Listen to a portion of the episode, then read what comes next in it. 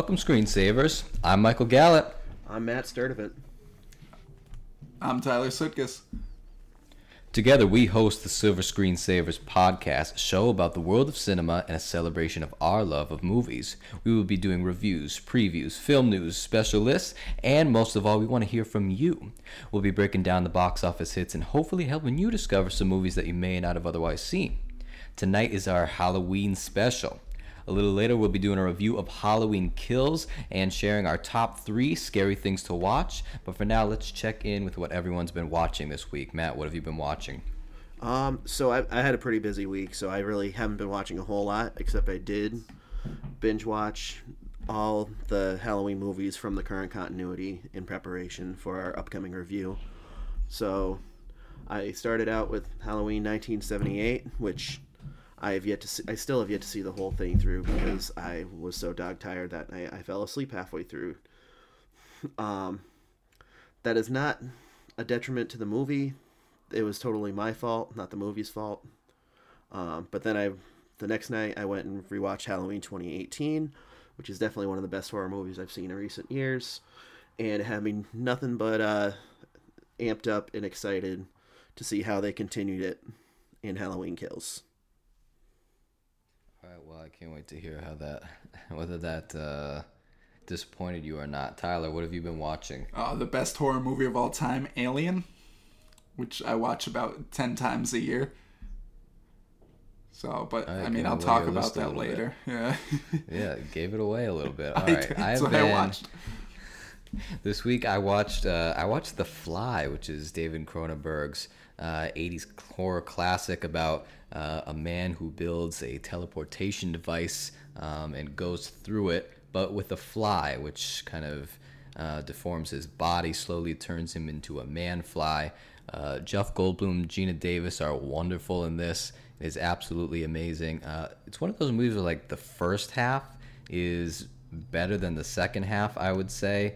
Uh, but it's got the signature Cronenberg kind of really disgusting special effects.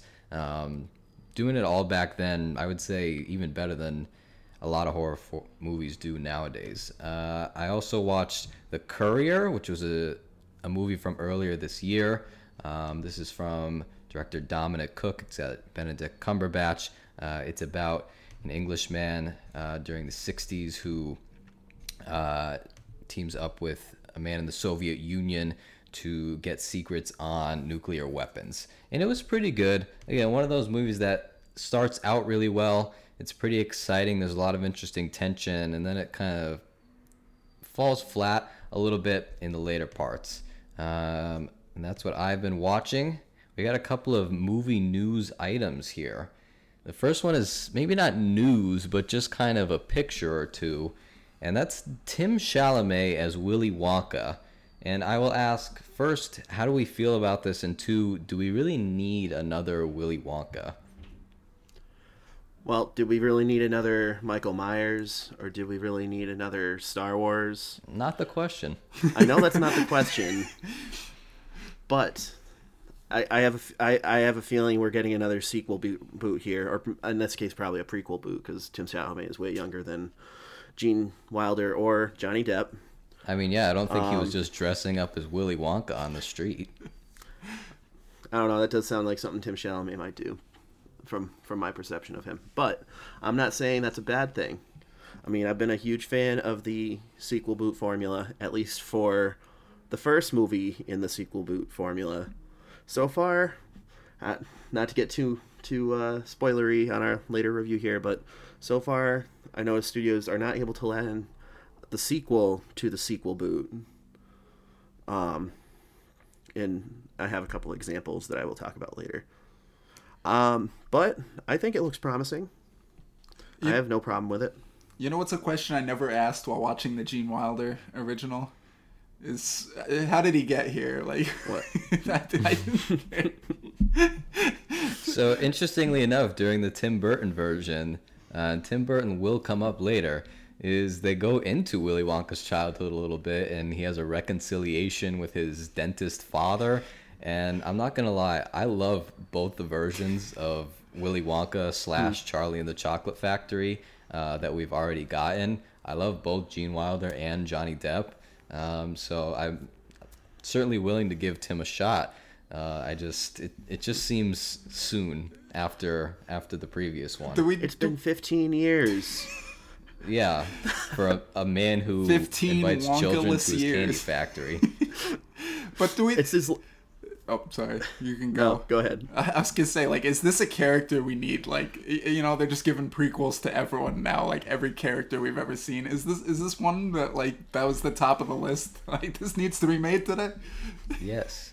I, I will say the original movie has one of my favorite musical tropes, which is it has one of those songs that somebody sings and it's always a sad song and always nobody cares about it. And that's when Charlie's mom sings like Cheer Up Charlie and like they always cut it out when it's on cable cuz just like nobody wants to hear it. It's not Oh, good. man.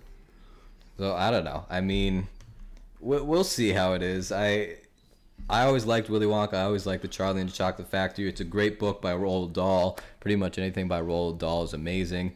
Um, so I, I, Is- I'm looking for Is this gonna Yeah. be like a gritty, gritty prequel? Like, like I hope not. I don't know why everything has to be gritty It's gonna be nowadays. The Philadelphia and- Flyers, the Flyers have already kind of owned gritty now, so I don't think anyone can top that. If um if it was supposed to be gritty, they would have cast Robert Pattinson. Yeah, they would have cast Robert Pattinson as the Willy Wonka. no. the chocolate man, the candy man. But then they're like, oh shoot, that was already taken. Oh, Tyler, what's what's your fun fact about about the Candyman song? What's my fun fact? Oh, that Yeah. Sammy Davis Jr. hates it. Yeah. it's his only number one hit, and he absolutely hated it and refused to play it. Sounds about That's right. unfortunate. All right, uh, Tyler and I are pumped about this. Jennifer Coolidge said that she is coming back for White Lotus season two.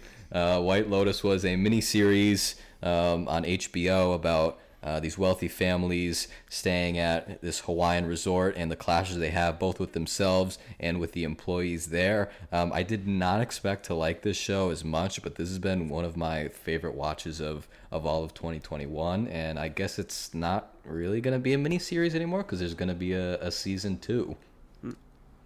I'm definitely shocked that Jennifer Coolidge was the one that was brought back out of all of them. I mean, you don't say no to Coolidge. No, I, I, I got nothing against it. I'm just saying, like, if you to ask me to pick who I think should be pretty low on the list, who was coming Matt, back? did you watch White Lotus? I did not, so I don't really have an opinion on this one. Oh, it's it's great. I definitely recommend it. Luckily, we all have uh, probably more than a year to catch up before this this season two comes out. Uh, I I haven't read, but maybe Mike White is doing season two as well. He is. Uh, Mike White, incredible writer. Yeah, the Oh, Emoji movie was awesome. Well, listen, he's School of Rock, which is a perfect movie. I'm gonna it right now. School of Rock has no fat on it. It's perfect. Uh, Chuck and Buck, Brad's Status. My, I'm for Mike White. Sometimes you got to get paid. You know what I mean? I guess so. I guess I gotta give him that. Can't knock the hustle. For our Halloween episode, the first one is the Black Phone. Uh, you guys watched this one. This one appears to be about uh, a child abductor played by Ethan Hawke. So when he like jumps out of the van in the trailer, I was like, "Is that Ethan Hawke?" And it like kept me in suspense for like 15 seconds. And I'm like, "I feel like that's Ethan Hawke," although I haven't seen him play a child abductor before. And then when they confirmed it, I was like, "Oh, great." See, I didn't even I didn't even get the notion that it was Ethan Hawke. I was just it was when they put his name on the screen. I'm like, oh, that was Ethan Hawke. Oh no, my my Hawk meter is, is always on Your on. hawk senses were going up. Yeah. I, I, I, Yeah, I this- think it, and I, I don't fault the movie. I fault the studio for this. Trailers are too long now. There's way too much in that trailer for a suspense horror movie. So that that will bring me to the other one that I watched. I watched the trailer for the new Scream, um, which it was wicked cool to see David Arquette, Courteney Cox, Neve Campbell, all of them returning. Uh, but the the trailer does seem to kind of give away the first kill. I mean, maybe maybe they're tricking us and it, it begins a different way, but they pretty much show the entirety of Yeah. Of the entire first kill, which is like a signature of of the franchise and of the horror slasher franchise in general. So. mm, I, I, don't know. I agree. I also, and we all know this is one of our pet peeves, when they have a teaser right before the trailer, it'll show you like an image of Spider Man. It'll be like, the Spider Man No Way Home trailer starts now. And you're like, yeah, Yeah, I clicked on the link. I clicked to watch the Spider Man trailer. I don't need you to tell me that this is what it is. Oh, I, I get so upset about that. I don't pick up a copy of To Kill a Mockingbird and then flip to the first page. You're about to read To Kill a Mockingbird. yeah, I know that. In case you're there accidentally, you're just like, oh, that's not what I meant to do. Thanks for No, alerting. I don't need it. I don't need it. All right, those are a couple of trail, couple of scary trailers. Uh, but le- now let's move into a movie that we did actually see this weekend. This is Halloween Kills. This is a, a, a mega sequel to the entire Halloween franchise, but a direct sequel to the Halloween reboot uh, from 2018. So how about we get general thoughts, Tyler? What did you think? Hated it. Okay. Absolutely hated it. Wow. Okay, there, Ebert. Two thumbs down. I, I just thought it was way too cheesy. They leaned way too much into humor to the point where like the, the storylines of the other characters in the town it felt like a different film from like the uh, Jamie Lee Curtis storyline, and also Jamie Lee Curtis sidelining her was a terrible decision. I agree. Yeah. Just did not work at all. Matt, what did you think? You know what? I um. I I can't say I hated it. I I didn't. I I was entertained. I was able to watch it. I. I thought that it had some good ideas, but they just were not executed very well. Yeah. I will say this movie made me think very deeply about slasher films and like the kind of oversaturation of them. Uh, and what I mean by that is, especially with these long franchises, Nightmare on Elm Street, Friday the 13th, uh, and Halloween, uh, is that we see them so many times and we know that the killer's going to awaken in the beginning somehow.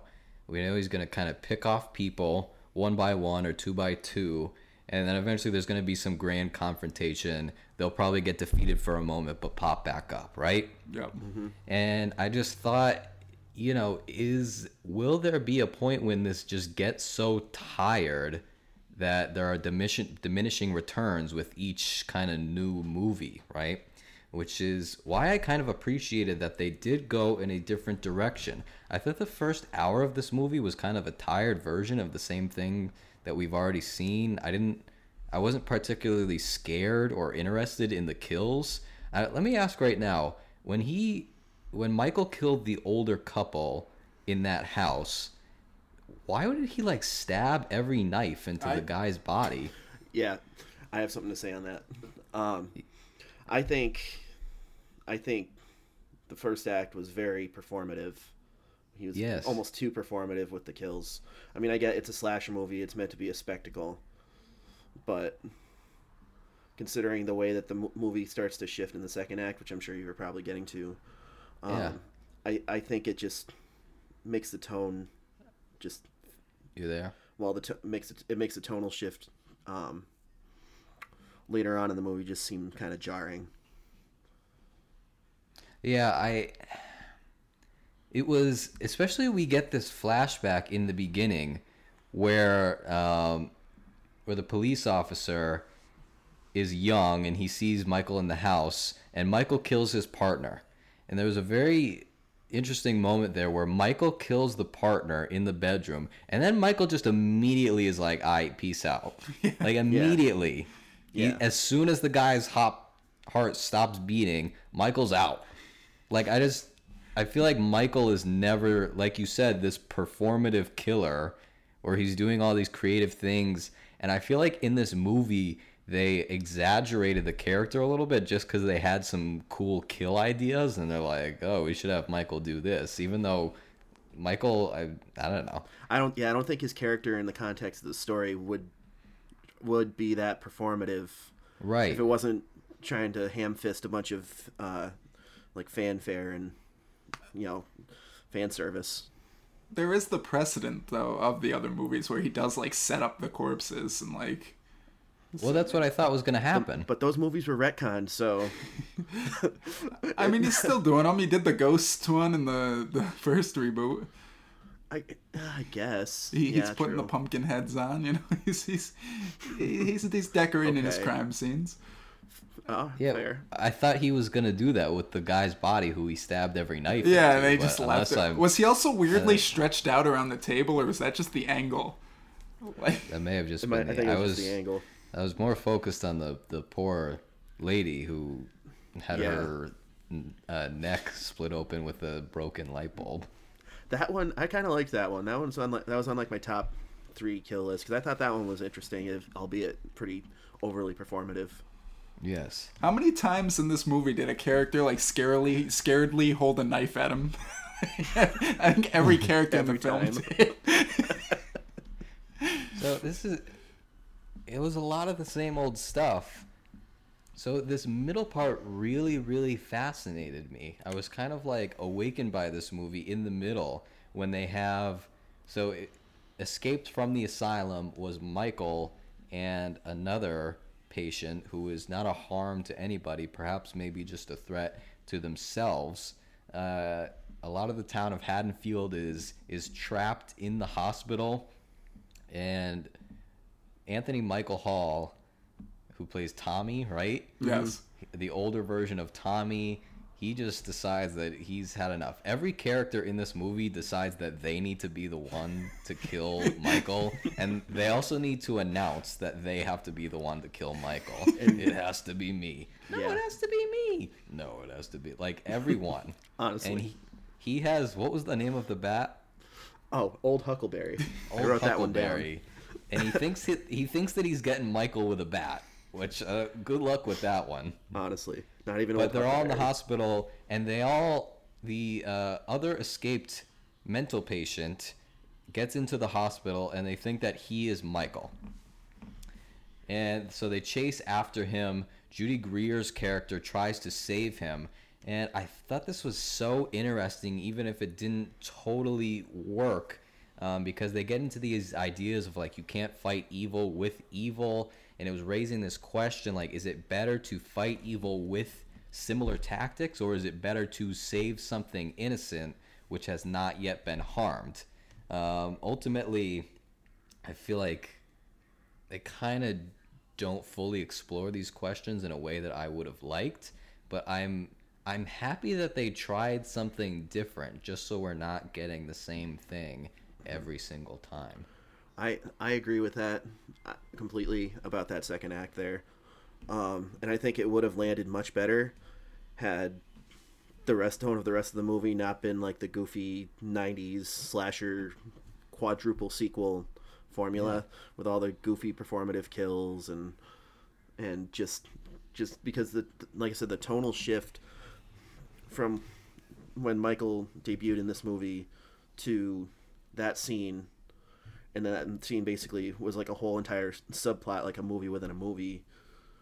And then just to go back to michael being performative and just like all michael doing michael things again it's like that if if they had stuck to one tone over the other like committed all to being a you know a cheesy performative kill horror movie slasher movie or a you know a, a grittier more serious like social commentary about mob justice and just the how dangerous it, that mob justice or pseudo mob justice can be.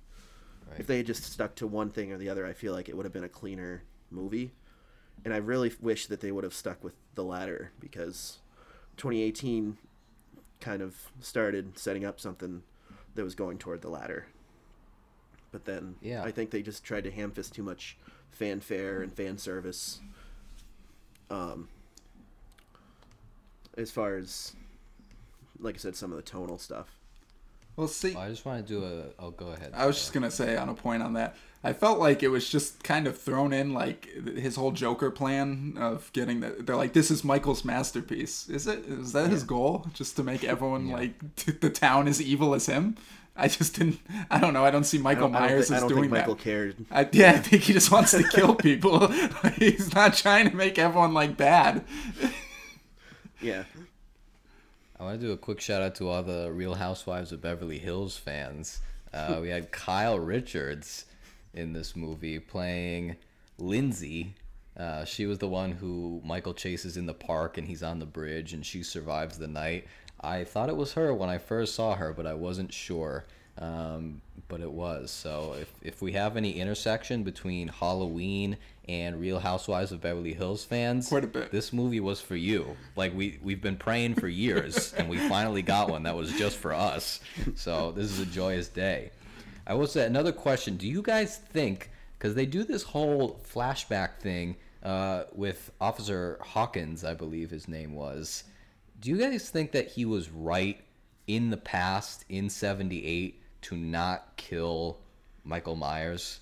I think he was right. I mean, he's a defenseless guy. You can't just put a bullet in his brain. I mean, I can't. He killed a lot of people, but that's. I, I, I mean, he's a cop. I guess he's doing what what the system's supposed to do. I, I agree with it.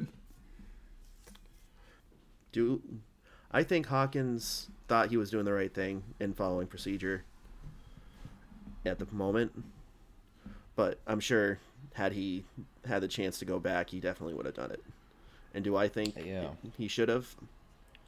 In the context of the movie, no, I don't. I, I don't think so because he could not have known the kind of carnage that that uh, Michael would have brought later on after the carnage he already did. And it, I mean, it's really not his job to be judge, jury, executioner. Yeah, it really goes back to this idea of having to transcend the violence that you have suffered yourself, um, which I'm, I'm glad this movie brought up, even again if it, it didn't totally work. Uh, let's get into some kind of spoilers for the end now. so this idea, these grand philosophical things that they brought in, I thought did not work at all for this ending. Michael oh, no. is like stabbed multiple times in the ad- abdomen. I don't know why they don't. This is the thing. Why in every movie do they not shoot him, chop up his body, set it on fire, all that stuff? I don't. Why do they not do that stuff? They did try setting it on fire, and then the damn firefighters had to go and do their jobs. Well, that's true. That's a good point. I mean, You did know. the firefighters save him? It's like they just fell in with him and he was fine. I thought that it was actually a good way, a good transition from one film to another. That he's in a house fire, and obviously the firemen are gonna go put it out. I thought that was good because usually it's just like Michael just got up after Like- after he was killed. Like the end of this movie. yes, exactly. so the end of the like I was, he gets stabbed, he's beaten, everything happens, and then just because you can't fight brute force with brute force, Michael gets up. Uh, So how do you fight him? What what what is that leading to? we can't. which is I I'm hoping the last film will explore that.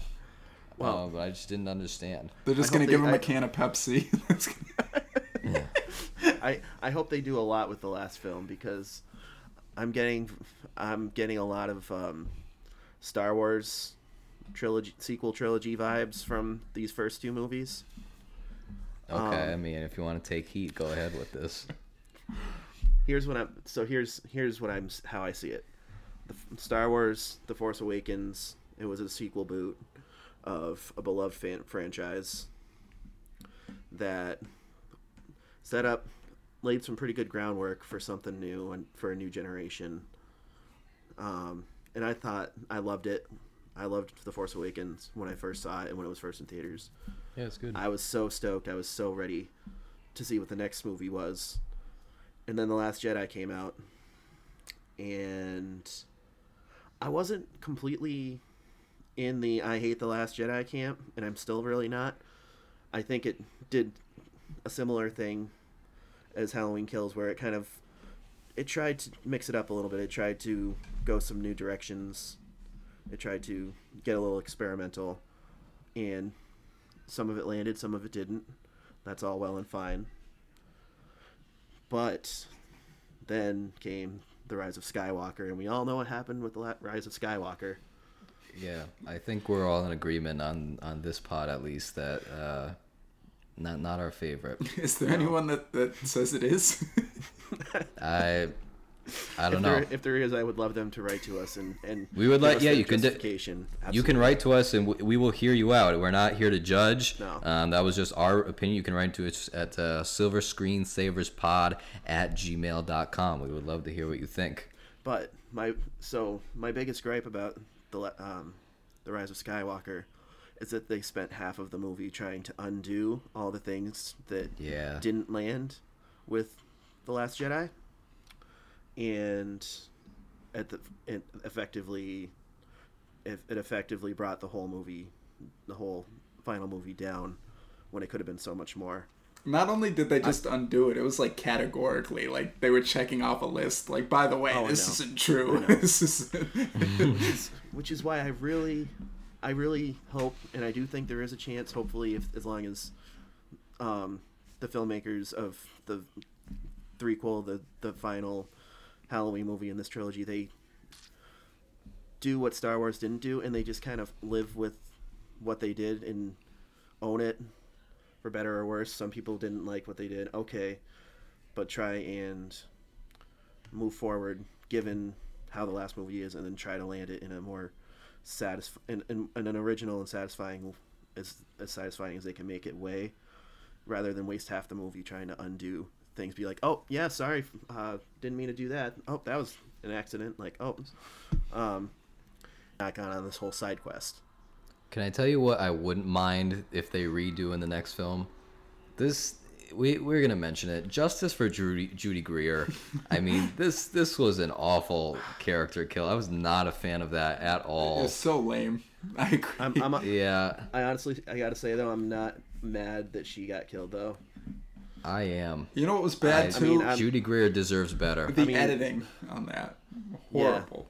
Just the knife so? to her face. I mean, I'm, I think it was a it was a cheap kill, yes, but I'm, I also did not like her character, so I'm not mad that she's not going to be in the next one, presumably. I, I I never disliked Judy Greer. it's nothing against Judy Greer; it's her character specifically. I think she was named Karen for a reason. I, I I'm gonna say it. I, I said Ju- it. Leave Karens alone. They're just named K. They didn't pick the name.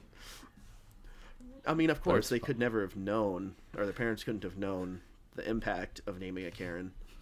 If you or someone you love has been affected by the name Karen, please write to us at silverscreensaverspod at gmail.com. yes. Can, Can I- wait before we go away from the, the you know the trilogy talk? I just want to point out this this is my preferred trajectory for this last film.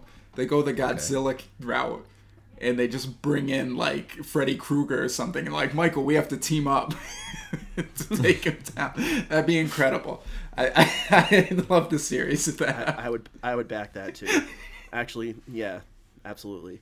Actually, they got to bring in Gabriel from *Malignant*. Which Gabriel? You're Gabriel. Her Oh, Gabriel. my My Gabriel. Gabriel. Now the Predator comes to Haddon. Yeah.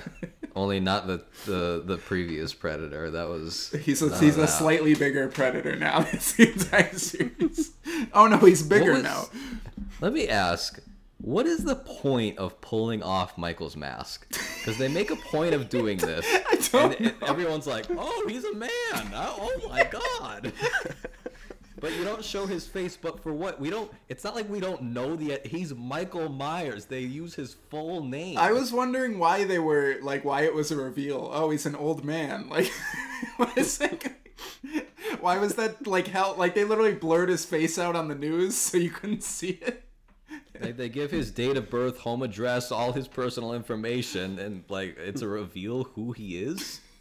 That's like I I, I, that. this is uh, going back to Star Wars there when they made a point to reveal like Kylo Ren was just Adam Driver. Like we know it's Adam Driver, and like, like he turns and you're like, oh yeah, it's, I was expecting that. Yeah. But yeah, I um I am still optimistic about the third one. Again, as long as they don't pull a pull a J.J. Abrams Disney Disney like boardroom trajectory and just like oh the fa- oh the fans really didn't like that let's just pretend it didn't happen and put something else some other zany plot twist in there like palpatine's back No, it's gonna be the plot twist. Gonna be like Allison, Michael Myers is your father. just kidding he was nobody Oh, it's ridiculous. I have one more question.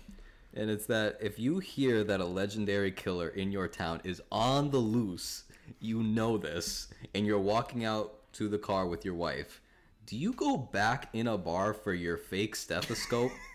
I, I was under the impression that it was his real stethoscope, and like that's why I thought needed it. maybe that too, because he was a nurse, right? Yeah. i mean stethoscopes aren't cheap man Yeah, those are probably. But still, probably get- it was so nonchalant. He's like, "Oh, hey, wife, why don't you stay alone outside in the dark? I agree and with- I'll go back in and get the stethoscope." I agree with that because like they were literally like, we gotta get out of here right now, and then like he just gets Yeah. out there. He's like, you know what? I'll be right back. Just stay there. Yeah. And then he's like, "Oh, Michael Myers is in the car," and he just like approaches with a bat, and you're like, I thought okay. I thought he was gonna get run over immediately. To be honest. oh man you know what we haven't even talked about big john and little john yet okay, what's your spiel on Big John, Little John? you know i don't i actually don't really have a whole lot to say about them other than first like i think you were the one that posed this question michael um why were they in that house like why did they want to be Yeah, in that why house? did they buy that? I imagine it would have Must've been got- pretty cheap. i guess so fair It's a Fair nice enough. house, regardless. You know, they probably get a good deal on it. Is it is a nice house, but as I the window. The, if you stand on the second floor and look out the window, I heard it's a really nice view. yeah. That's the um, dumbest scene. No, it's it's a real nice reflection. You're not looking out; you're, you're looking, looking at in. yourself. Oh yeah, that's true. That's true. because there are no mirrors in the house. you gotta look in the window. My No, the, and then Yeah. the scene where he drops the robe and he's like, "I got this knife." it's like the Yeah, I- tiniest knife, I was expecting him to be locked and loaded in that because he seemed so ready. and I got this knife. Um, so and if anyone else noticed, um, Little John was played by, and I didn't even look up the actor's name, but the guy that played Stewart on Mad TV Shout out Mad TV. from the classic Stewart sketches. yeah, that was good. It was good to see him. And I was expecting when he got killed for ju- them to just dub over uh, the clip of Stewart going like, oh, "What was it? No!" or "Stop!" or whatever, whatever it was. It's been so long since we've actually seen those, but I thought that was a nice little. Uh, it, I don't know if it was an intentional Easter egg, but I thought it was a fun little uh, little tidbit there. Could he have run down the stairs? Like he was just staring at Michael. He's like, Michael, you've come home. Yeah, what was that? I thought it was supposed to be like he knew him or something. He just They were so they were chums. They were chums in nursery school. Also, One you of them, no, wasn't one of the characters. Uh, was it Lonnie, or or someone that actually was, or no, some one was of the, characters. It was the the officer that got killed in the flashback Oh, that's who it was. Okay, Yeah. that actually was chums with Michael and because he knew that Michael would stare out the window. But he's not staring out the window. He's staring at his He's reflection. staring at himself. Can we talk about Lonnie? How did how did Lonnie die? He went in. There was one gunshot, and he was stuffed into the attic.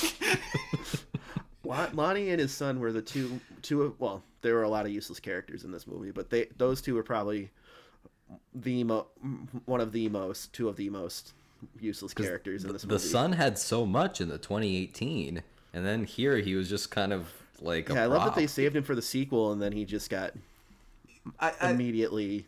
I mean, he saved Officer Hawkins, so that was good the, on I have a gripe with that, and that was like the it had to start with the dumb horror movie character. He sees him like lying in the ground. He's like, "You okay? you okay?" Dude's I'm gonna have a spiel about this later when we do our scary list, but I don't know why so many characters now in horror movies have to just like be obnoxious people. You can do it Yeah. with regular people. That's there's got to be like a strict uh, personality trait. They're an asshole. That's it. That's the character. Yeah. That's so you, that's so you don't feel as bad when they get killed. But then you I don't really care either way for half of these it's- characters. Double So, sword but there. just the whole the whole going back to the scene where Lonnie dies. Um, she when she finds Little John with the knife and him, she has a shotgun and she's like, "Oh, I need this knife." Oh my god, that's right. No one in the movie knew how to use a gun either. like, I'm gonna walk up to him and jam it in his. They were all the worst shot. These are the same people who are shooting James Bond. They're the same people who are shooting John McClane. It's bullet. They're allergic to bullets. Speaking so- of James Bond, I, I feel like the same person I said this before, the same person who was in charge of putting Ana de Armas into scenes in No Time to Die must have been in managing Jamie Lee Curtis in this one. Yeah, her trajectory is she's in the hospital after getting stabbed.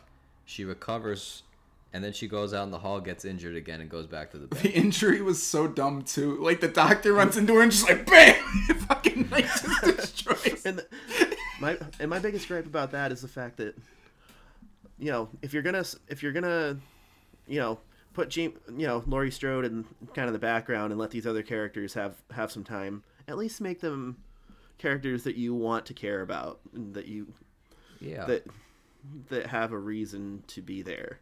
And I thought that the little think interactions did that. between her and Officer Hawkins were That a was little bit sweet. Yeah, that that was, was a little nice. sweet. I like a little sweetness. It is Halloween after all. I did not get emotionally behind Tommy Doyle in any way. No, exactly. I did that's not my point. either. That's my point. Like Tommy Doyle was just he was there to basically incite the riot. Yeah. Also, second let's. So your Halloween, people are dressed as mermaids and pirates and stuff. There's a three people singing up on stage. It's an open mic. You go up and you tell a story about how several people were murdered in your town. That's your open mic act. What are you doing? I, I also love that they come to congratulate him after. They're like, oh, I didn't Yeah. know that was you. And he's like, thanks, man. Like, Thanks. he says a compliment. Oh, I didn't know you almost single of- died. But seriously, like every Sorry your single- friends died, but here's here's a round. buy a round. I'll buy a round 30 years later. Every single one of the characters that they brought back, especially like of the kids, like they had like one oh and the nurse too, the nurse from the original oh, Marion. Oh, yeah. Yeah. another just total wasted potential. I mean, she was there just to do a little callback, and so he could kill her the same way that he tried to in the original. I mean, that was cool, I guess. Yeah.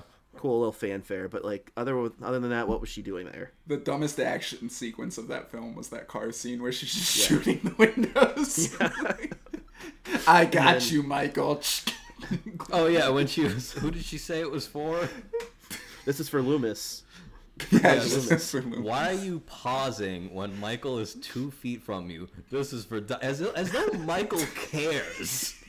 As though he's going to be butthurt Yeah, that and then- you're getting revenge for Dr. Loomis. And then and then Kyle Richards was there for one scene, for one chase scene, and then she dipped. That, that was hey, then- I give it to her. She was good. She, I mean, she did fine. I'm not. This is absolutely. I'm not knocking her performance. Yeah. She worked. She did fine with what she was given, but The Desert Eagle Lonnie, kill. talk- Funniest. I, I that died laughing at that. Then she goes up to the car and he kicks the door and shoots herself in the face. yeah. so stupid. Yeah, that was Oh kind of God. funny. That was effortless for Michael. That was a nice surprise. I mean, I think that it was around that scene that I realized that things were going a bit off the rails with this movie. Yeah. Overall, a, a big mess, but I'm glad it took it in a different direction. Yeah. Again, I would recommend this wholeheartedly to Real Housewives of Beverly Hills and Halloween fans. If you are in that that small niche of which I am a part, then we made it. You and the two It's other people ours. in that niche are having a having a night. We're having a party, all right? Yeah, and you're you not are- invited. And if you are one of those two other people, feel free to reach out to us. We want to have you as a guest spot because Please you do. are a very special person. If we could get Lisa Vanderpump in Halloween Ends, that, that I mean, that would be heaven. Is that is that its title? Halloween ends. Yeah. I believe so. Oh, yes. okay. I didn't realize that was already revealed. Yeah. Apparently, evil is gonna die that night. Yes. Evil really dies tonight. They're gonna have to start we another need- chant. We mean it this time. Evil dies. Evil dies. We're so, super serial this time. the bar the bar scene where they because that reminds me when he's like love lives today and evil dies tonight but the scene before that where they're just the bartender's just talking about the bat that was so out of place like you could barely Yeah. hear him and he's like my So daddy then- owned this bat." He took the so th this was in this guy's family, right? Yes. Yeah. Then he just takes the bat. Yeah. Just another I'm stretch against taking Thomas this. Doyle here. I know it's been in your family for generations, but I need to beat an unstoppable maniac with a baseball bat, with a wooden baseball. a dude who's lived like literally everything they've thrown even in the just the general two movies so far he's lived being shot he's lived falling off a house he survived a house fire after being stabbed And shot in the face. yeah also was his hand injured the entire time i could have swore there were several scenes where he had both hands fine and he had his hand blown off in the last movie they kind of showed it at the end but i could have swore he had he's like- it was fine Midway. He's like ambig- ambiguously supernatural. They're always like, "Oh, he's not just a mere man," but it's like, "No, he's just a man." It's like, which is it? Yeah, Yeah. exactly. And She shot he his hand gets off with a shotgun. Just blow both his hands off. What's he gonna do? Headbutt you to death? I mean, maybe he's just got the healing factor like Wolverine and Deadpool.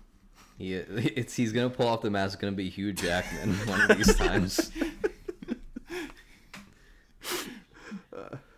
Oh, I don't know. All right, so please, we want to hear what you think about Halloween Kills. Please write into us at Silver Screensaverspod at gmail.com. You can listen on Twitter and Instagram at ScreensaversPod, and our Facebook is Silver Screensavers Podcast. We're going to take a break right now, but we're going to come back with our top three spooky things to watch.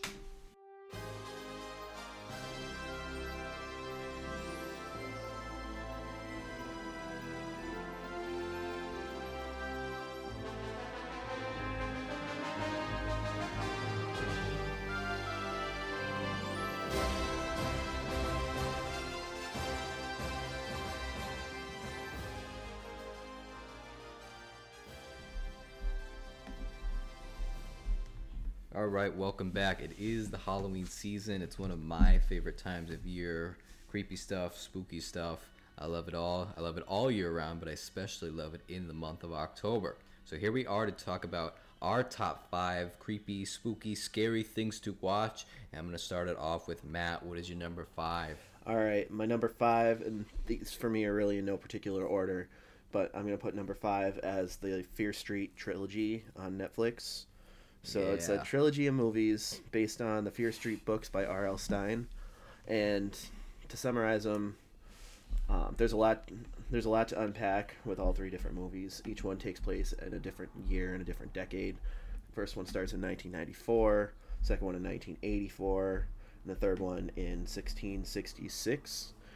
Basically, the f- plot follows uh, uh, two towns that are, I don't know if I can't remember if they're like across the river from each other or just down the road or whatever.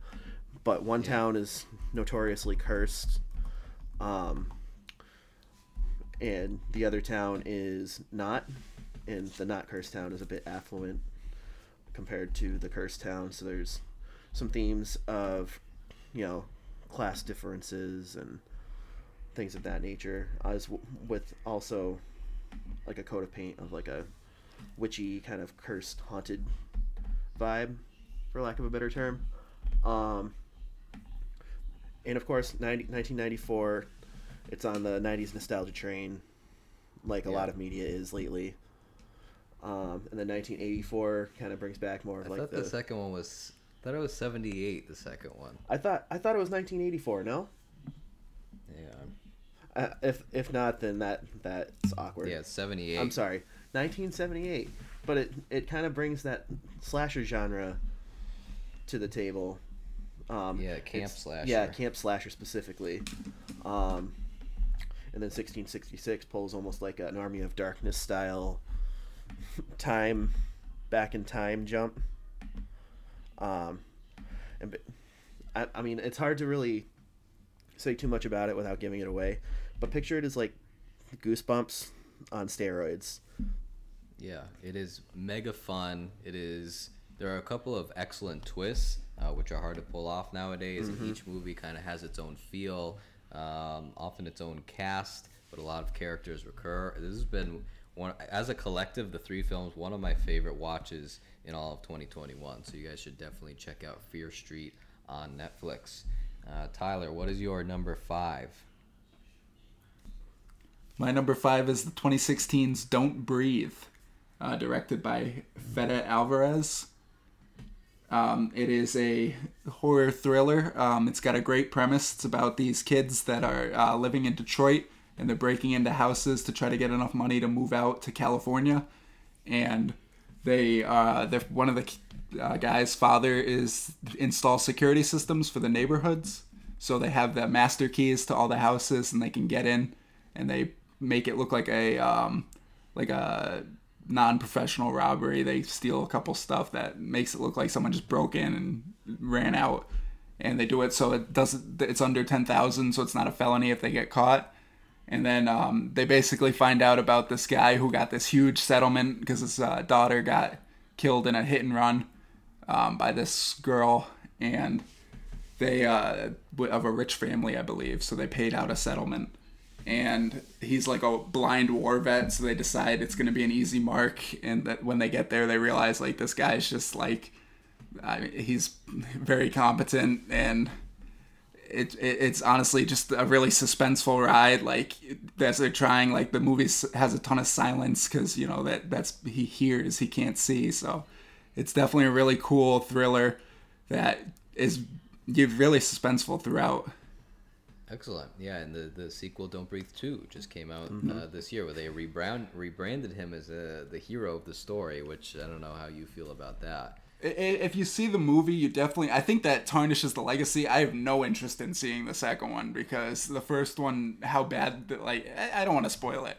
But, I mean, if you see the first one and then you see the trailer for the second one, you're just like, really?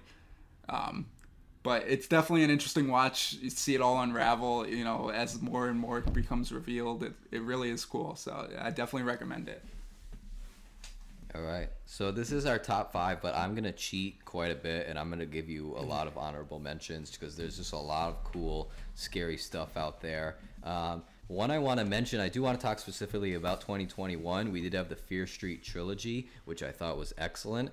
And there is another uh, horror movie that came out this year called The Stylist. This comes from us from Jill uh, Gevargizian. I probably said that wrong, so my apologies. Um, starring Najarra Townsend. This is about a hairstylist um, who is lonely, doesn't really have anybody in their life, and she routinely scalps her clients and then will go down to like this this lair in her basement and like wear the scalps to pretend that she is the person.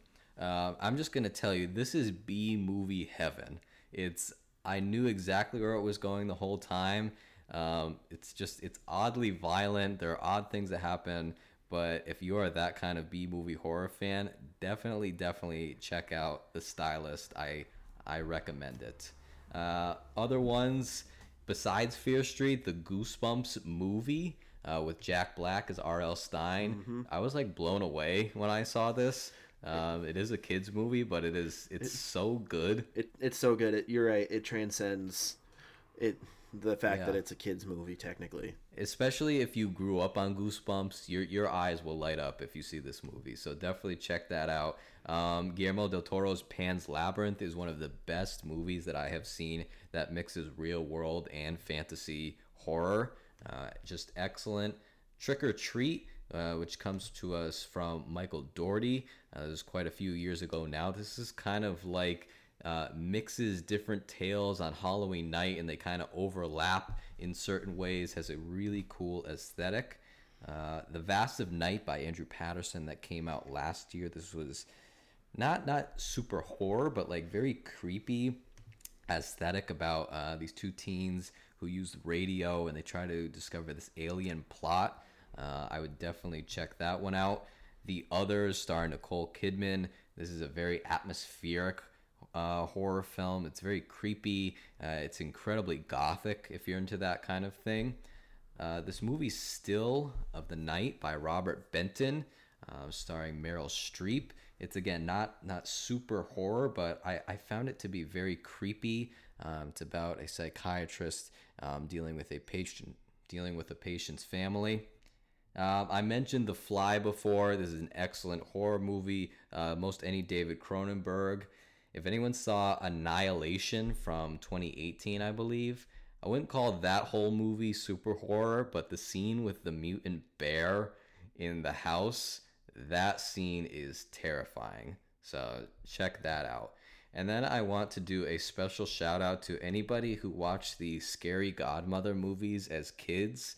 They usually played them on Cartoon Network and like the animation is so indicative of its time but it like works so well i think there were two of them the second one was like the revenge of jimmy or something like that but i used to i loved watching those when i was a kid uh, so special shout out to anybody who enjoyed those but I will go to my actual number five, which is the original Friday the 13th from 1980. It is directed by Sean Cunningham, uh, features a young Kevin Bacon.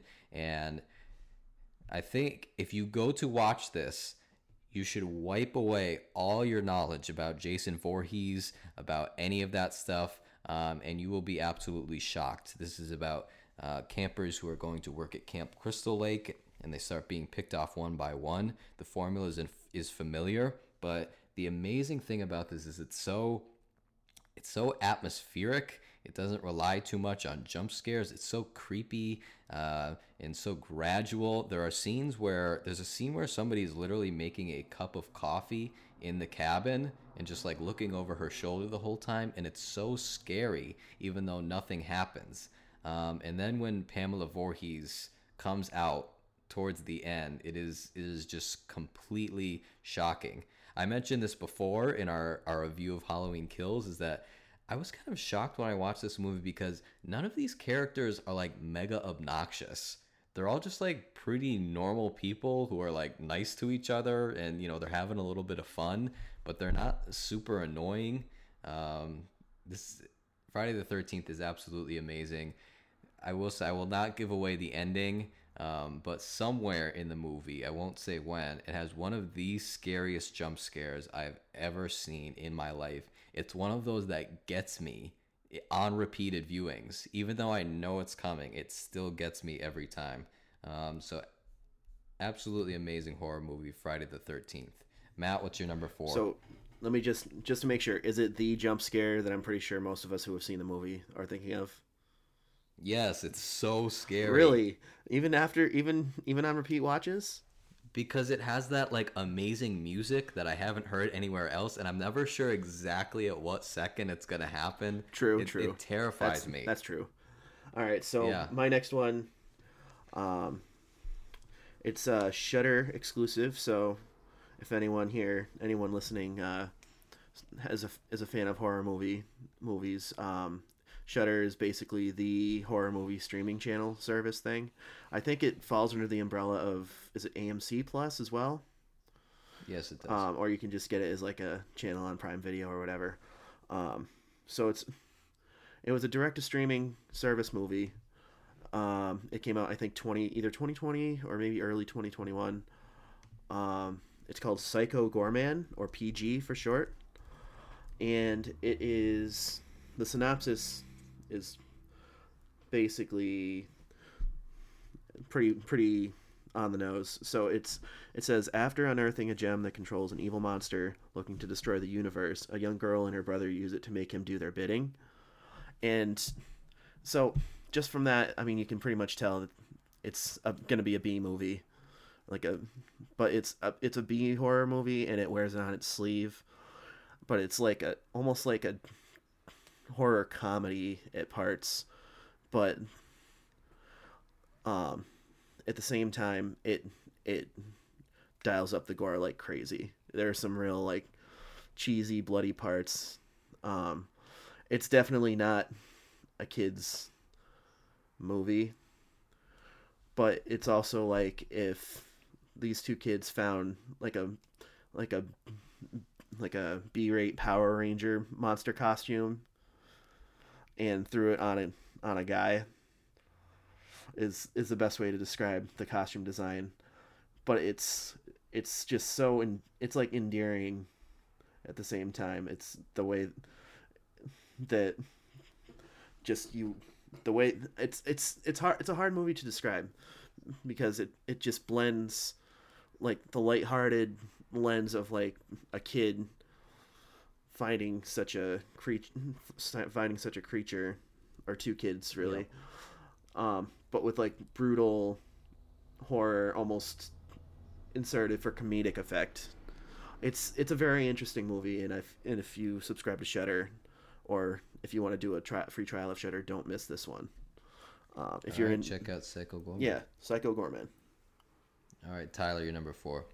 So I noticed we have the same number four. Is that uh, bad? um you could you could just kind of tack on if you have more commentary I guess You and me, or yeah, you and all right, no, you and you, you do it. You sure? Yeah, do it. Okay. So I went with uh, A Quiet Place. Everyone knows A Quiet Place now. John Krasinski It's awesome. directed it. But um, I just honestly think it's it, it was just one of the best horror experiences I've had in theaters in recent years. I mean, it created this like the, the atmosphere of the film was incredible. You know, they they have it all drenched in silence. So like the entire time I'm on the edge of my seat, not knowing what's gonna happen. And like you're really like even when nothing happens, you're still like, oh my god, something's happening. I I think it does that really well. A lot of times, like horror movies relying on jump scares, you know, they you can see them coming a lot because you know everything gets silent all of a sudden and it's building up to it. But this is it sets you in that, so like you're expecting it, and when it doesn't come, you're still like you're not you you, you don't like have any relief.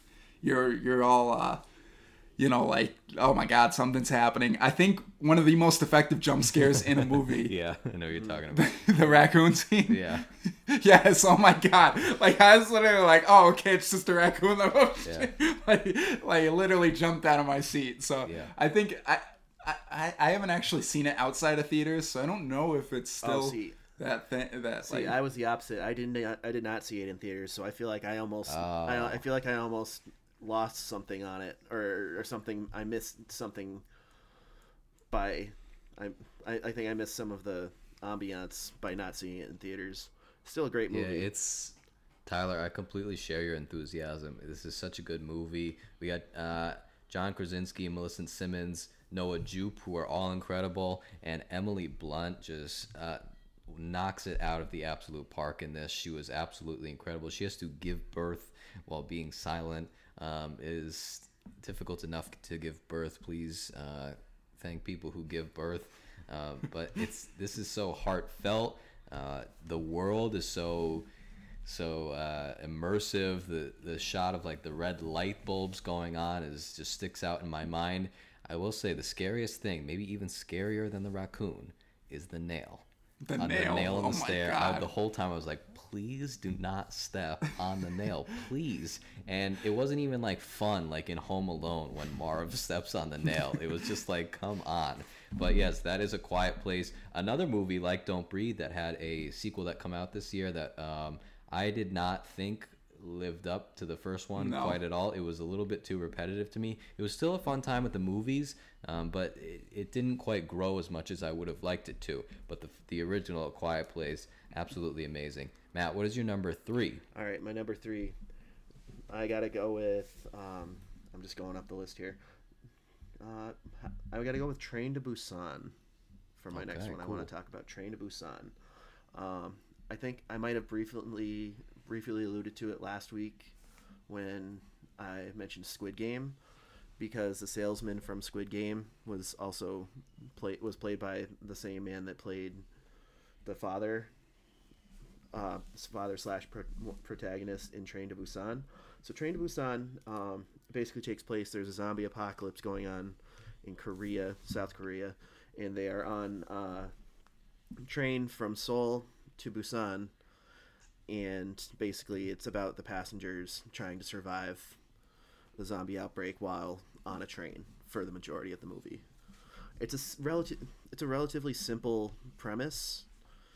They there are some other plot points that kind of tie the outbreak back to some of the characters. Um, I don't want to say much more than that without giving it away, but it also had a nice, touching um, plot about a father who didn't really spend enough time with his child, his daughter, and um, he, him, so a father and daughter, they're like the two main protagonists that are stuck on this train that is being slowly overrun by zombies and people getting getting killed by zombies and turning into zombies left and right. And these are like we're talking fast zombies, not like the Oh, Night of Living World Dead War Z zombies. We're like. World War Z zombies. World War Brad zombies. It's it's. I, I mean, I'm a, I'm still I'd say still say I'm pretty novice when it comes to Korean film, but I'll every time I watch something that has come out of Korea, I've loved it yeah, please, uh, please watch more foreign films, people. for sure. Um, I also want to highlight some of the talent that is in this movie. Um, so Gong Yu, uh, who played the father in this movie in, in Train to Busan, like I said, he was also the salesman in Squid Game. So if you've seen Squid Game, he's the guy that offers to play um, play the game with Gi-hun so he can win um, the money. Win like I think it was like a, a hundred thousand won or something. Like it was a relatively small amount compared to the the actual Squid Game plot pot, but um, he's the one that kind of initiated the protagonist of Squid Game into getting into the Squid Game. But that that's a discussion for another day. Also, Ma Dong, um, I'm gonna butcher his name and I apologize. Ma Dong Suk, who he is, he plays a father to be, um, who who is on the train with his pregnant wife, in Train to Busan, and he is also slated to play Gilgamesh in the upcoming Eternals movie Oh, and Woo-shik Choi, who, for those of you who have seen Parasite, the son from he is the son from Parasite. oh, excellent So, movie. I'm sure there there's other talent in that movie that may be more familiar to Korean cinema, but I wanted to highlight at least those three, um, because I I feel like they would be probably be the most the most like I guess prominent right now in American cinema are most accessible because they've been in some really popular stuff or soon to be popular stuff. But um All right. overall, it's a it's a just a good good solid probably one of the best zombie movies in recent years. All right, if you're into zombies, check out Train to Busan. Tyler number three. Number three for me is I think a very underrated film came out in 2019. It's uh, Ready or Not, which was directed by Matt uh, Bettinelli-Olpin and Tyler Gillette or Gillett.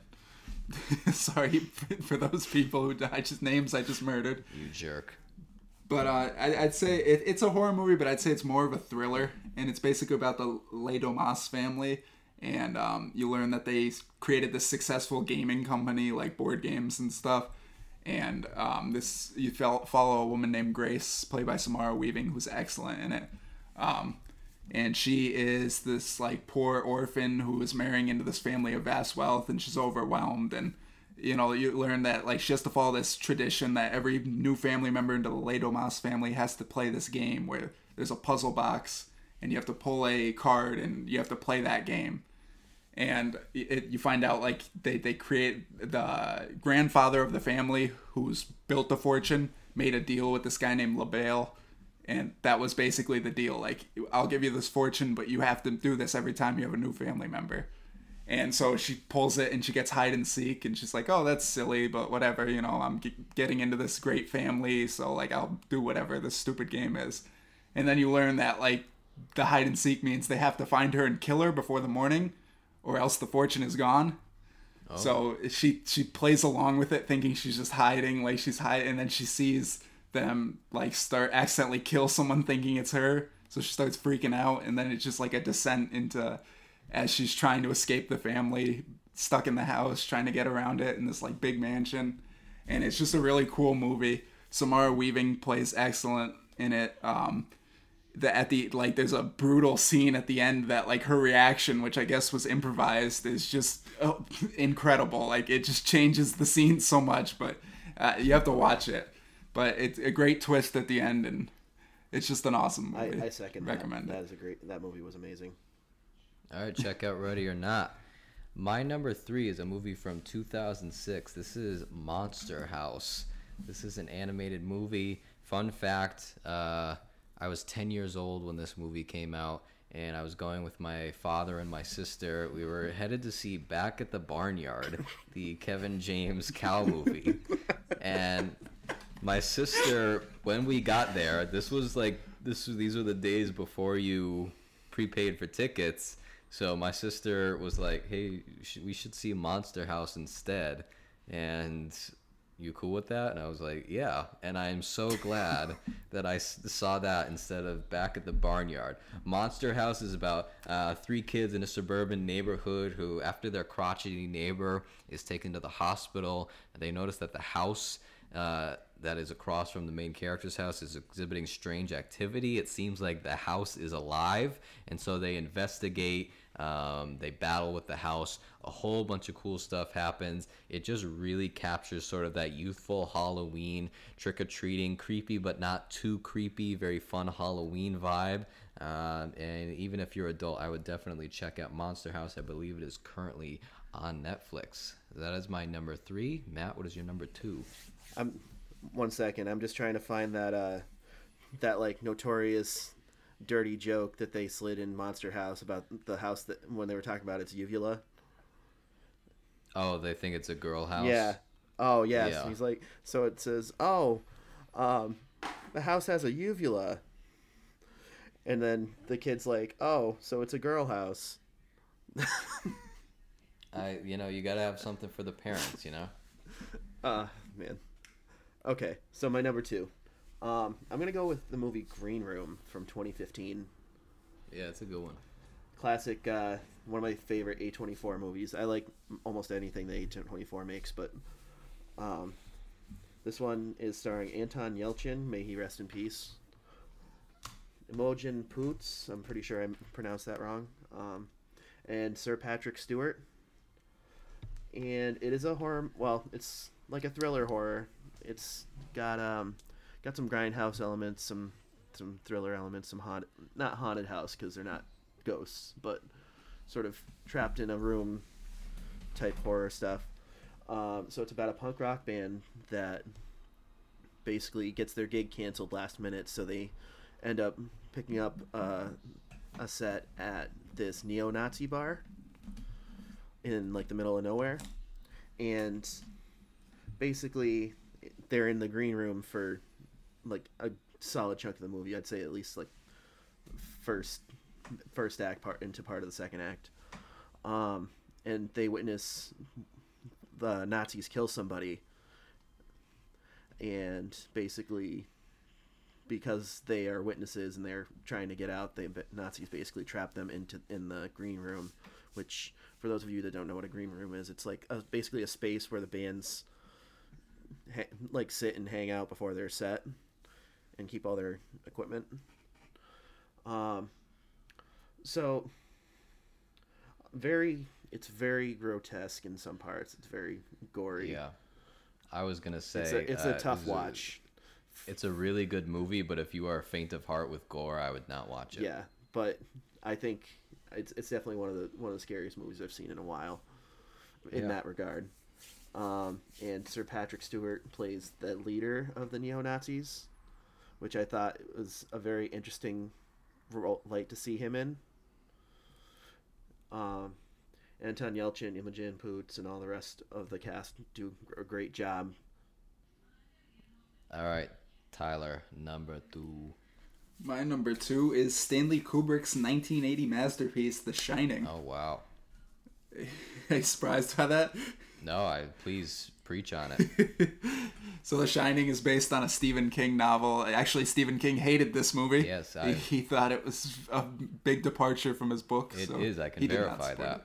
it. Okay, yeah, I never read it, I so have, I can't yeah. say. Um, and he actually also hated the casting of Jack Nicholson. Oh, I didn't know that. He, he- yeah, he told the studio not to, but the uh, Stanley Kubrick told him it was non-negotiable. Hmm. Um, the reason for that was because he had just played in One Flew Over the Cuckoo's Nest, so they said that he wanted someone they wouldn't buy as like crazy first. Oh, I see.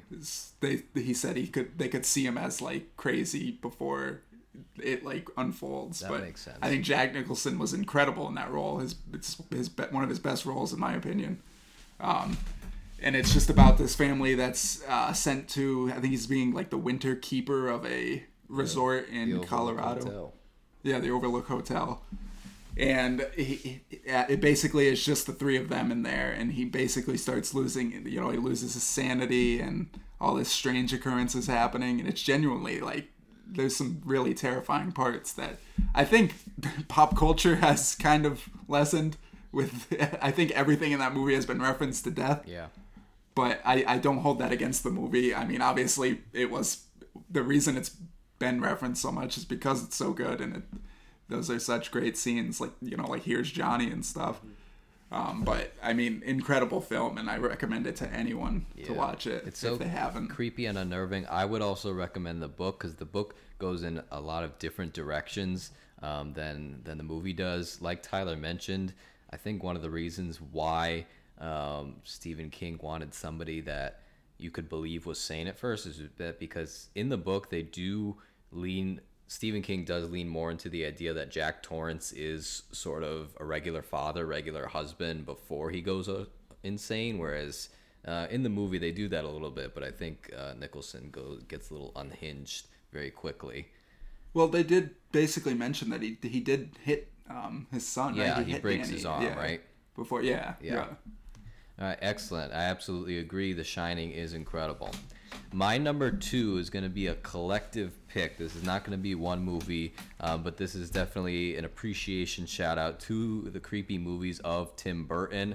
Uh, there I am referring to Edward Scissorhands, Sleepy Hollow, Sweeney Todd, Frankenweenie, Beetlejuice, Corpse Bride. Uh, he wrote The Nightmare Before Christmas. Uh, you know him, you love him. If you haven't seen those movies, you definitely should. He has created his his own aesthetic, this this gothic magical world of very scary whimsy and fun. Um, Tim Burton is exactly what I think of when I think of like Halloween season creepy fun, especially if you've ever seen like the opening 20 minutes or so of Sleepy Hollow. He is absolutely incredible, uh, and I appreciate what he has given to film. So that is my collective number two are the creepy movies of Tim Burton. So let's move to number ones. Matt, what is your number one scary thing to watch? The movie It Follows. Have you guys seen Oh that? yeah, I haven't seen it, Yep. but I heard it's cool. Um, so it's about basically this monster. The the antagonist is basically this monster that um, it it follows. But um, the That's wow. but wow, well, but the but, thing. the, but oh, it's a thing. oh, I should have said the thing too. Dang it! But um, no. So basically, the the way to get someone to get it to follow someone is to is basically through sexual intercourse. Ew. yeah so it starts off um but honestly what hooked me with this movie was the first scene because it shows this this girl she's like in her pajamas kind of running through this residential neighborhood there's like no one around and you can't it never shows like anything actually following her but she's clearly acting like something's chasing her and she's paranoid and she's like knocking on houses and she's clearly like so scared but it doesn't give any context as to why at first unless Yep. you know what the movie's about but so it shows her it shows her um, eventually she gets to like this beach. It's at nighttime. And you know she's like still running from this thing. We don't know what it is. Next thing you know it cuts to like the next day. And she's spoiler alert dead she's just dead on the beach. And her leg is like twisted to face the other way. And it just has like this long like it sort of pans out. And um, it's just something about that the scene. It's just very gripping. Like it makes you. It has a lot of intrigue and makes you really want to know like what is you know what the story is, what was following her. Nice. Yeah, so go check Alright, out is it, that- Fo- was- it follows. Is that your number That was one? number one. All right, number one, Tyler. Number one. In space, no one can hear you scream. 1979's Alien. Uh, Ridley Scott's uh, one of my favorite movies of all time, honestly. Um, it's uh, one of the most iconic movie monsters, the the xenomorph. Um, just incredible, and I, I think now you definitely i mean you've seen the thing but the the suspense of it like they don't show it until way very late into the film Yeah. so if you see i mean you see that the xenomorph everywhere so it's kind of spoiled now but oh my god like the, the face huggers when they come on and just grip the guy around the face and then all of a sudden he's fine and then are we spoiling these movies i, feel like you've Uh, had fast forward you've if you had don't want 40 Alien. 40 yeah I fast mean, forward Not if you haven't been alive. Not all of us have been alive since '79. Fair enough. Fair enough. I mean, I haven't, but um, but no, the the the face hugger, and then he wakes up and he's fine, and he's he's going about. And one of the craziest scenes in movie history to me is when they're just eating. Uh, dinner or breakfast or whatever, and then he just starts falling on a table, and the thing bursts out of his chest. Yeah. Oh my god, it's it's incredible, and just I love the world they built. Like now, obviously, it's kind of anachronistic like the computers and stuff we have better stuff now and this is supposed to be in like 3000 something but i love that i love the aesthetic of like the old school computers and stuff on the spaceship Yeah. the like the pure white walls it's such an old school sci-fi vibe and I, I i love that they stuck with it and they didn't update it for like the stuff that's coming out now like it's sticking with that aesthetic Yeah. and i think that's such a classic part of it I agree. I watched this just last year, and the production design is totally captivating. it's, incredible. It's a complete world. Um, and I want to highlight one of your points because I completely agree. Is that, like I said with Friday the Thirteenth, and like you said with the Xenomorph, is that you don't really know what the killer is for most of the movie, which I think uh, adds this this element of mystery and just total creep factor. So yeah, I think Alien, obviously a classic. Check it out. Add to that real quick um, is that like I, it- at the time they didn't really advertise Sigourney Weaver as the lead. Yeah. So you know you didn't know who was gonna survive and what, and I think I would have loved to have seen it without knowing that. I mean, obviously she was the lead. Especially because the suspense in this one lasts until like the last second. Yeah. Oh yeah. I mean, absolutely. It is full till the very end. until they have to and break. it's one of the few movies where like they got a sequel and it was actually really good. I love Alien. It's a completely different genre. Yeah. Uh, James Cameron turned it into an action film, but it's incredible. I love Aliens so much as well. So check out Aliens as well, but don't expect a horror movie. It's more of a action thriller, Uh, but incredible. I agree. My number one is one of my favorite movies of all time. I don't know if I've ever discussed this with you guys, uh, but my number one is Coraline by Henry Selick. Um, this is based on an incredible book by Neil Gaiman. Um, it is about a girl who moves with her mother and father uh, to this apartment building, and she finds a door into this sort of nether region where she meets replicants of her mother and father and her neighbors, but they all have buttons sewn into their eyes, um, and she has misadventures. Yeah, I won't give anything away because you should experience for yourself. It is so creepy. Uh, the the music is amazing. The voice acting is amazing. The animation, it's stop motion. This is by Laika Studio. That was the same studio that did Paranorman, The Box Trolls, Kubo and the Two Strings. Um, it looks so amazing. Um, I should learn some new adjectives, but it's just that good. And so please check out Coraline. is one of my favorites ever. So I've never actually seen Coraline, but I, I, I, I mean, just from like seeing what I've seen from it, the, the look on it looks unnerving as Yeah, hell. It like, is. just the design. It's so scary. I saw that one I- in like- theaters. It was it was so good. I don't think you're gonna be, I mean, shaking in your boots now, but it's Yeah. still like it's so creep, and it's exactly it's so comforting to me to watch. Uh, it's definitely a comfort food movie, even though it does just revolve around some very disturbing themes. Um, and it's definitely one that is rewarding with rewatches. Yeah, like Wybie. like Wybie. And I don't believe Wybie is even a character in the book. Um, so that was definitely a, a- an instance in which they changed something from the book and it actually worked Oh, out. that's interesting. I didn't, didn't know that. Yeah, the book is uh, different in some ways. They kept the main, but but both of them, it's one of those examples where both of them um, are excellent in their own right. So good. Those are our top five. Mine was like a top 20 creepy things list. A sh- I, I want to throw an honorable mention that we did Okay, mention please. already briefly. The Yeah. thing. I mean, watch the Yeah. thing. It- there, John Carpenter is right, like the master. Spoiler alert, there is a thing in the movie. It's it's about a thing. There is about a thing. Well, uh, here's to another year of horror movies. We're going to cover more as the year goes on. Uh, so this is not just going to be an October thing. We will be updating you as they come out. I believe we have one uh, this month, I think, coming out called Antlers, which has been shelved for a while, but I am anticipating that. Uh, so please stick with us and please let us know what your favorite creepy things to watch are. Again, you can write into us at Silver Screensaverspod Pod at gmail.com. Follow us on Twitter and Instagram at ScreensaversPod, and our Facebook is Silver Screensavers Podcast. Matt, where can you be found on the internet? You can find me Instagram and Twitter at Matty X Sturds with a Z. Um, I finally started using Twitter again, and I put my hot take of Halloween Kills up on there about how it's about Halloween Kills and it's disturbing. Well, I wouldn't say disturbing. It's interesting parallels to the Star Wars sequel trilogy. Uh, I meant to ask you about that. What do you mean by that you- specifically?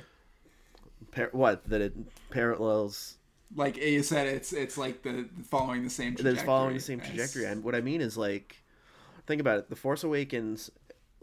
I I mean I love the Force Awakens. I guess some people didn't like the Force Awakens, but I thought the Force Awakens was promising, and I thought it was fine, and I thought it was good. Oh yeah, And then that, I agree with that. but then the Last Jedi kind of took it in a whole. Oh, so it's just a quality Yeah. standpoint. You mean? And Yeah. Okay, Not I like see, liter- okay. I thought you meant like not narratively. narratively. Although they do both start.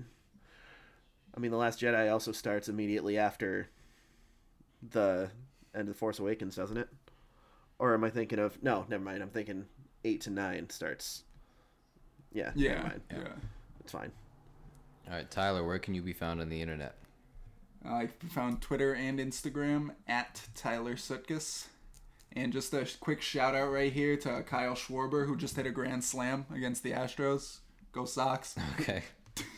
All right, and you can find me, Michael Gallat, on Instagram and Twitter at Michael underscore Gallat. That's G A L A T, and I'm on Letterboxd at M Gallat. Well, thank you guys so much for sticking it out with us. Uh, please come back again where we'll have more movies to talk about. Silver Screensavers podcast was co-created, written, hosted, and produced by Michael Gallant, Tyler Sutkiss, and Matt Sturdivant, with additional editing by Matt Sturdivant, intro music by Charles Michel via Pixabay, logo design by Nathan Seidel.